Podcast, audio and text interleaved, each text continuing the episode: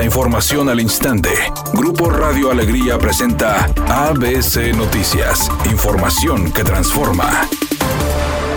El senador del PAN, Víctor Fuentes, presentó una denuncia en contra de Carlos Martínez, director general del Infonavit, por presuntamente violar la veda electoral, denuncia que presentó este viernes ante la Fiscalía Especializada en Delitos Electorales, donde declaró que el director del Infonavit sostuvo un evento en Nuevo León, donde hizo promoción del voto el pasado 3 de marzo. Carlos Martínez a todas luces fue omiso a este principio y cayó plenamente en la conducta delictiva al primero promover la votación para este acto que se verificará el próximo 10 de abril y segundo enmarcar una inclinación política al mencionar términos como la izquierda, que su corazón late de un lado, en un evento oficial donde se estaba haciendo uso de recursos públicos.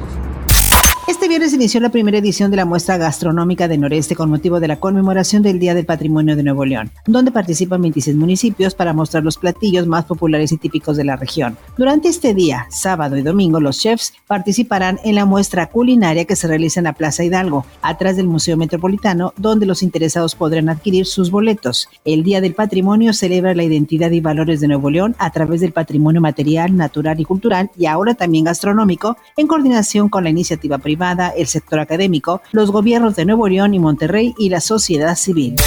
El INE ordenó quitar todos los espectaculares que promueven la revocación de mandato con la imagen del presidente López Obrador. Y es que el PAN, PRI y PRD presentaron quejas en contra de Morena y la organización denominada Que Siga la Democracia por promover la colocación de espectaculares, lonas y pinta de barbas para promover la revocación de mandato. El INE dijo que en sus investigaciones detectó tan solo 278 anuncios espectaculares en 15 estados de la República, pero que nadie se responsabiliza de los pagos por eso. Sin embargo, al acudir a la organización que siga la democracia, obtuvo como respuesta que su única responsabilidad es colocar información en su página de internet y de ahí la ciudadanía la descarga y la materializa.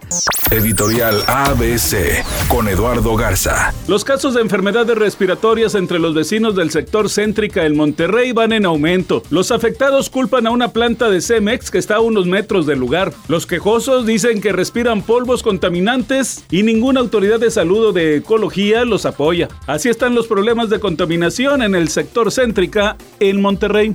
ABC Deportes informa. Le platico que finalmente hubo arreglo entre los y la Asociación de Jugadores de Béisbol en las grandes ligas. Y bueno, el arranque de la temporada va a ser fantástico. Se prevé el 7 de abril Yankees contra el equipo de los Mediarrojas de Boston, tratando de arrancar con toda la fuerza y obviamente enganchar de nueva cuenta a los aficionados. La agencia libre se volvió a abrir y va a haber seguramente la semana contrataciones importantes. La conductora del programa hoy, Tania Rincón, dijo que es fecha que no se puede creer que esté en el matutino más importante del país. En hoy dijo que ella inició su carrera artística como animadora infantil y que a partir de su participación en diferentes shows de piñatas, poco a poco fue creciendo hasta llegar a donde está. Es una tarde con cielo despejado. Se espera una temperatura mínima que oscilará en los 12 grados. Para mañana sábado se pronostica un día con cielo despejado. Una temperatura máxima de 16 grados, una mínima de 6. La actual en el centro de Monterrey, 20 grados. ABC Noticias. Información que transforma.